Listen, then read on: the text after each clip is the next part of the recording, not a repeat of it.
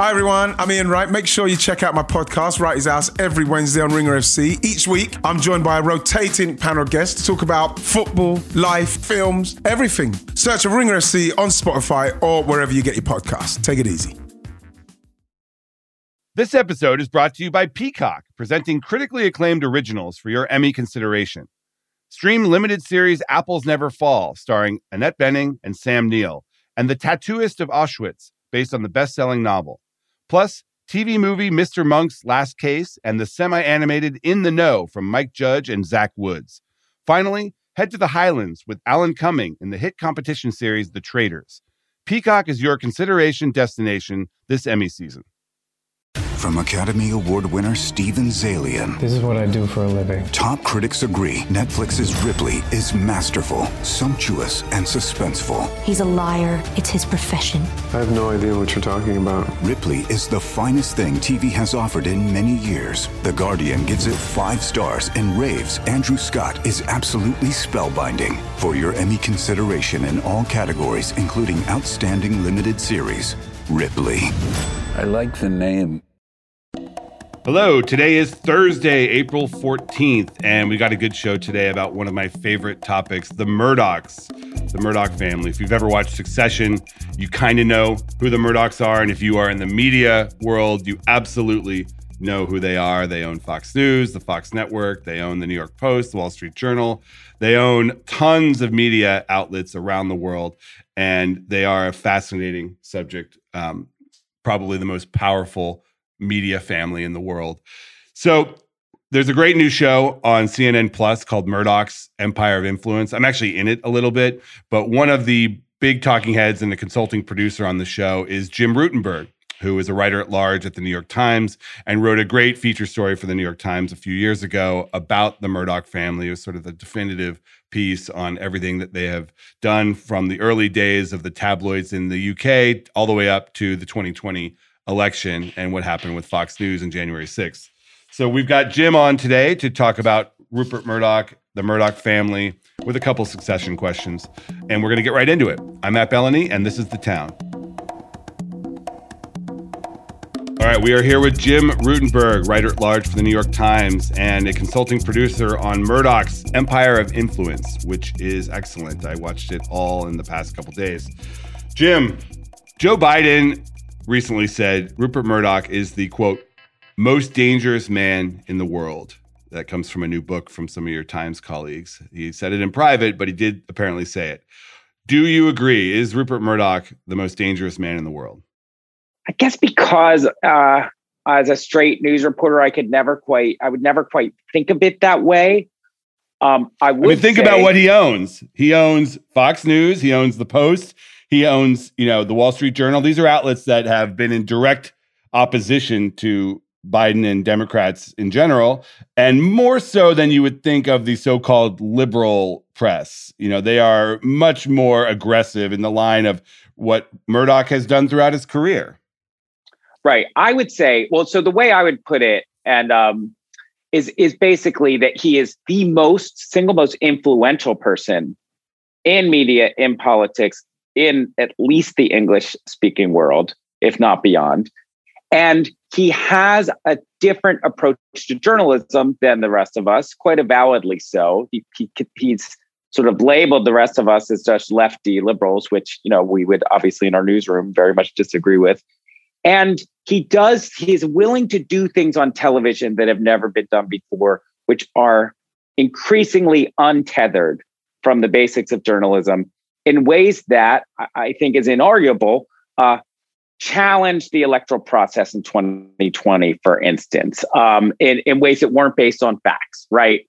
Raising the notion that maybe there was an incredible amount of fraud when we know there wasn't. Reporting and correcting, in Tucker Carlson's case, dead people were voting. And then we say, we found some of these dead people were alive. Things that we had never seen in our lifetimes on the major television network. That had an effect on our democracy. So, that's inarguable. Oh, you guys draw a direct line from Fox News to the January 6th insurrection, while acknowledging that social media and other aspects were right. Big there. But Fox News was a cheerleader of these baseless election claims. And then all of a sudden, they were excusing the behavior of those insurrectionists. That's been since. And you know what Fox will say, and we do nod at this, is they had, no longer have, anchors like Chris Wallace. Mm-hmm. They still have Brett Baer, who did do fact-based reporting, but and they have their audiences. But when you have Tucker Carlson with 4 million people at the time of the election, going after the results and questioning the results based on specious and sometimes outright false notions, that is really going to influence millions of people. I mean, if you go back and watch what Tucker Carlson was saying night after night, with a couple of exceptions, it really, if you believed what he was saying, how could you not see this as anything but a tragedy for the nation? But it didn't stand up to scrutiny, the things he was talking about. The Rupert relationship with Donald Trump is fascinating because obviously he didn't want him to run and tweeted some negative things about him in the beginning, then got on board when he realized he was good for ratings and his viewers liked him. And they had a very symbiotic relationship during the Trump administration. But one thing that's interesting about the documentary is it suggests that the call on Arizona in 2020 that was a very deliberate move by Murdoch, or at least he was unwilling to revisit that call when Trump and everybody he knows was saying, please rescind it. Rupert never did that. Do you think that was ultimately a kind of poke in the eye to a guy that he saw losing, or do you think that was just Rupert standing up for the integrity of his news organization? I think it was a little bit of both, okay? Because the Fox News decision desk does have a history of calling the races straight. I don't know if you'll remember this, but sure. But then the guy that did that ended up leaving the company. The head of their election desk ended up leaving the company. Yeah. So I think what happened here is in the tradition of they always want to be first in calling races. All television mm-hmm. networks did.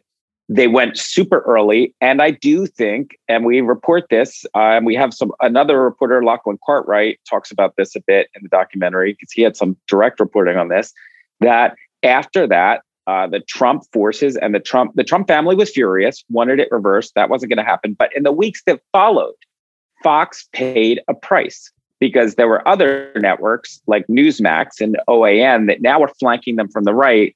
And they were trying to appeal to those angry Trump voters who thought that call, the call was for the state of Arizona. It was early. It wasn't the definitive call, but it sent the message that Trump was not winning this race early in the night, which Trump was counting on being able to keep that an open question. They were in trouble with their own viewers. And in fact, they saw a bit of a dip in their ratings. I don't want to overstate it, but they did see a bit of a dip in their ratings immediately after that call. And as you know, we saw people chanting at Trump rallies, Fox News sucks. That's unheard of. So I want to talk a little bit about the Murdochs today, because you know they have sold off most of the assets of the company 21st Century Fox to Disney. They kept Fox News, they kept the broadcasting network, they kept Fox Sports, and they have the papers, and then they have assets all over the world. What is Rupert up to today? I've heard some rumblings that he has been stepping back a little bit, that the signs of his age have finally started to show. Is that accurate according to people you talk to? I've heard the same chatter. I just want to say, just as a caveat, I've heard that chatter a lot over the last few years when he kind of got from his mid-80s to now. And sometimes he does pull back. Right when he started, when he was just getting together with his new wife, Jerry Hall, he had sort of pulled back a little bit. He has time and time again roared back into the newsroom when everyone thinks he's pulling back because he sees a need. And you know, I think I'd heard he was a bit more involved earlier in the immediate post-Trump era, so he flits in and out. His idea is to give this to his son, Lachlan. But I'll also note that his own mother lived to over 100 years old and was pretty with it. So by Rupert's standards, he's got this new TV station in the UK that I think he's been involved in. Yeah, he's launching this new sort of more opinionated media property, right? I think that the betting is open on whether that's going to really work out. The UK, in terms of anything other than newspapers, has struggled with more ideologically focused media. There's no Fox News of the UK, and I think they are terrified of that. You cannot have Fox News in the UK under its media regulations. Mm-hmm. And in fact, Fox News programming has at various times been sort of shut down because of its regulations. All right, you mentioned Lachlan. Lachlan is now the CEO of 21st Century Fox, or no, it's just called the Fox Corporation now. And, you know, in terms of, for people who watch Succession, in terms of that show, Lachlan is the Roman of that show. James was sort of the Kendall, for lack of a better word. And then Shiv is Elizabeth. And the older sibling is Prudence. So yes, Lachlan has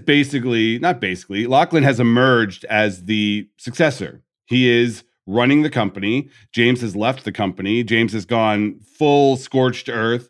Much like Kendall Roy, he has now come out against his former company and his family. Lachlan has left Los Angeles for Australia. Why did Lachlan leave America and go back to Australia when he's the CEO of this company? I wondered that, because I met with him a couple times when he was in LA. Seemed pretty happy. Well, there's one thing about Lachlan, and it kind of explains why he was the successor. What Lachlan shares with his father is a love for Australia. Lachlan very much identifies with Australia. James does not. James is more of a London kind of guy, and Davos, as we wrote. But so Lachlan's heart has always been in Australia. He's more comfortable there. He became who he is. When he left the business, as we show in this documentary, at one point in a big fight with his father over Roger Ailes, and his father's sort of preferences for Roger Ailes. Very personal, not political, that fight. And Lachlan went to Australia to lick his wounds and build himself up. So that's always where he's comfortable. I don't know if LA kind of suits him so much in terms of some of the politics. And the COVID shutdowns. He was supposedly upset about the COVID shutdowns. Yeah, because Lachlan is really, from all the reporting that we've been able to do, including in Australia, Lachlan is the most conservative Murdoch, even more so than his father, and very much in line with the programming of Fox News. So none of that is really surprising once you understand that. Well, that's interesting you say that, because he gave a speech a couple of weeks ago in Sydney that surprised me a bit, just because I've met with him. And when he was in LA, he wouldn't talk about the politics stuff. He would always talk about the financials, the success. We have the number one cable news network in Fox News. At the time, we have the number one broadcast network in Fox Broadcasting. We have the number one sports operation in Fox Sports. That's what he would talk about. But then I see this Sydney speech, and he's talking about the liberal elites and the 1619 project and the COVID mandates being responsible for so many problems in the world. And it was really right out of the Fox News playbook. Do you think Lachlan has gotten more conservative, or do you think this was always him? I don't know if it was always him, but when I did a bunch of reporting in Australia for the magazine piece that this documentary is based on. And what I was hearing there, and what I was surprised to hear there was how conservative Lachlan was on these kind of more hot button culture war issues that he didn't talk about, because I think the world conferred on Lachlan a liberalism that wasn't there, because he has tattoos. He's an outdoorsman. He cares about ecology. He cares about the environment to the extent of clean water, pristine mountains to climb. He's a big rock climber.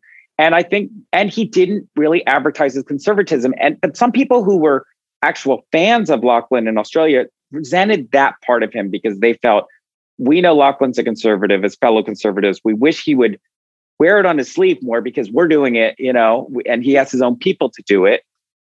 So this was always in him. And the fact that he's stepping out now, though, represents a shift.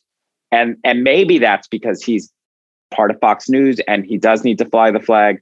But it's been there. It's been lurking for years. And that gets to the question of what happens when Rupert eventually dies, because, you know, he is in his 90s. He says he's going to live forever, but of course, as we saw with Sumner Redstone, that doesn't happen. You go into in the documentary the structure that is set up where when Rupert is no longer around, the company will pass to the children equally.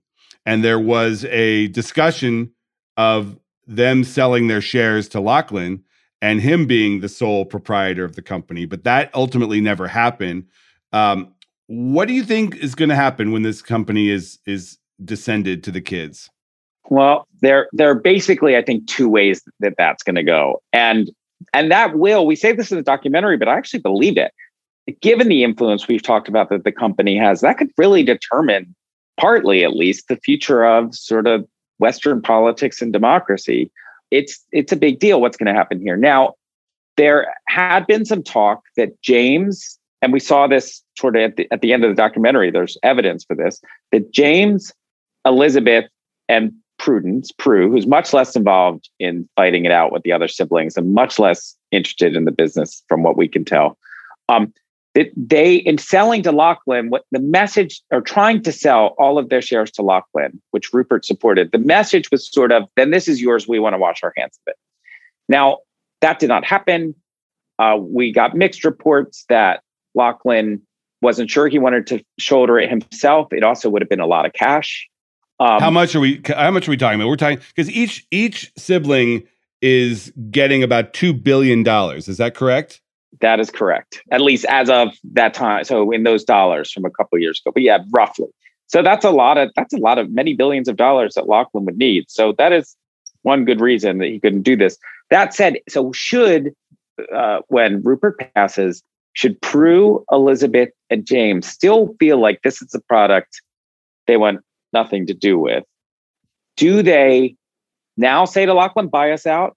Or do they form, the three of them, a new triumvirate and vote Lachlan out, or vote Lachlan out of power? That is what would happen on Succession. That's what would happen. And then does James take over? James is kind of center. He's still slightly conservative. He's center right. He wanted to change Fox, as we report in this documentary. He didn't want to make it a classic network. He thought there was a place for a good conservative network, but he wanted to pull it back a bit from what he saw was certainly the edge.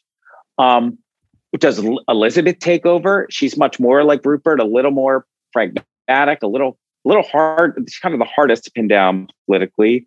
So that could be this. That's the thing with the Murdochs. The story never ends. I know. And I don't think it will end at all when Rupert is gone, because I think there's an element of stability, because the buck always stops with him now.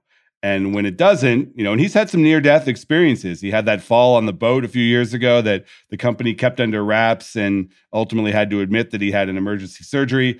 And he's had some health scares. And when it finally happens, I think it's going to be chaos. And whoever owns Fox News will wield incredible power in this country.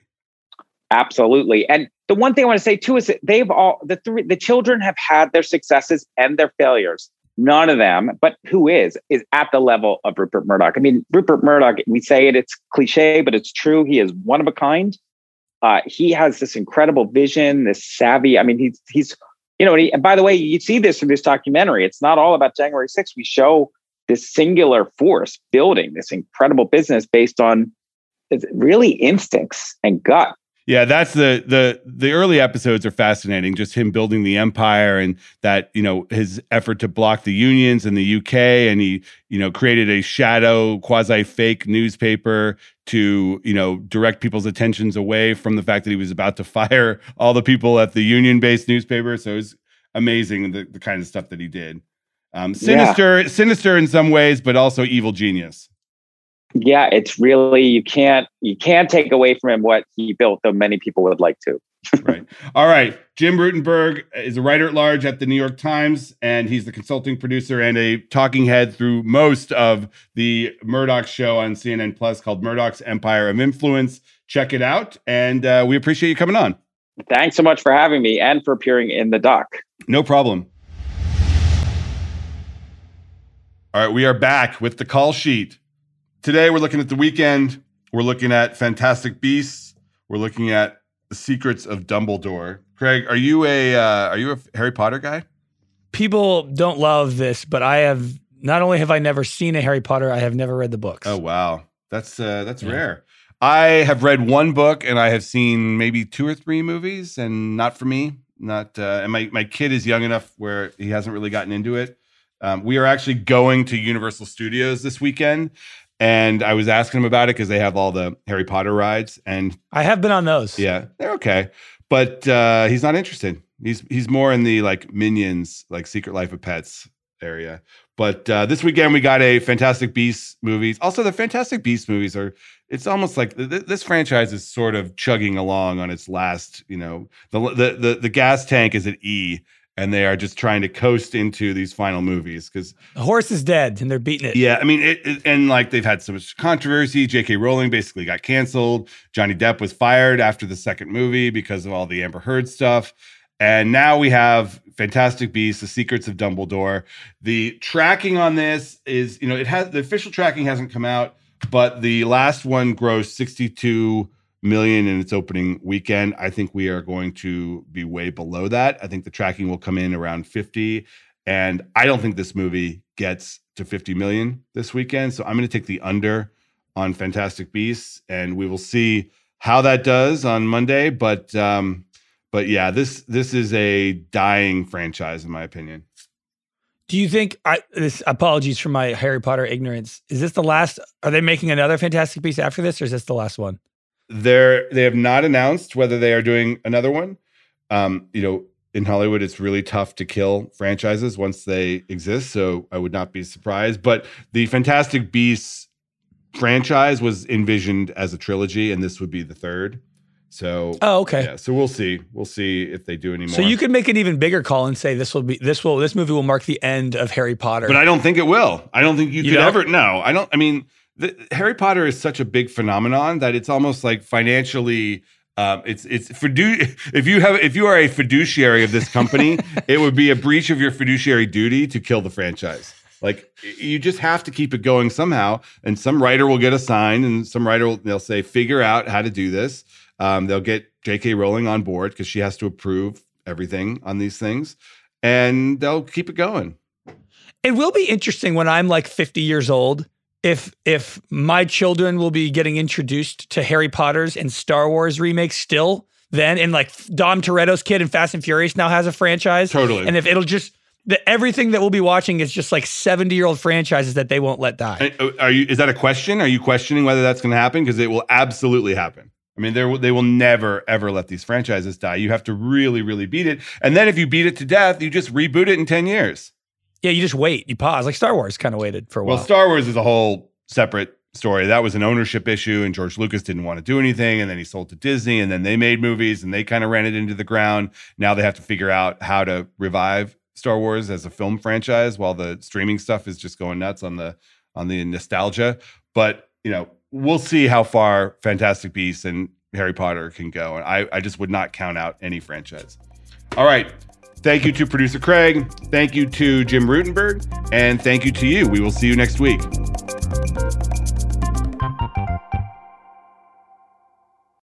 This episode is brought to you by State Farm. You might say all kinds of stuff when things go wrong, but these are the words you really need to remember. Like a good neighbor, State Farm is there. They've got options to fit your unique insurance needs, meaning you can talk to your agent to choose the coverage you need, have coverage options to protect the things you value most, file a claim right on the State Farm mobile app, and even reach a real person when you need to talk to someone. Like a good neighbor, State Farm is there.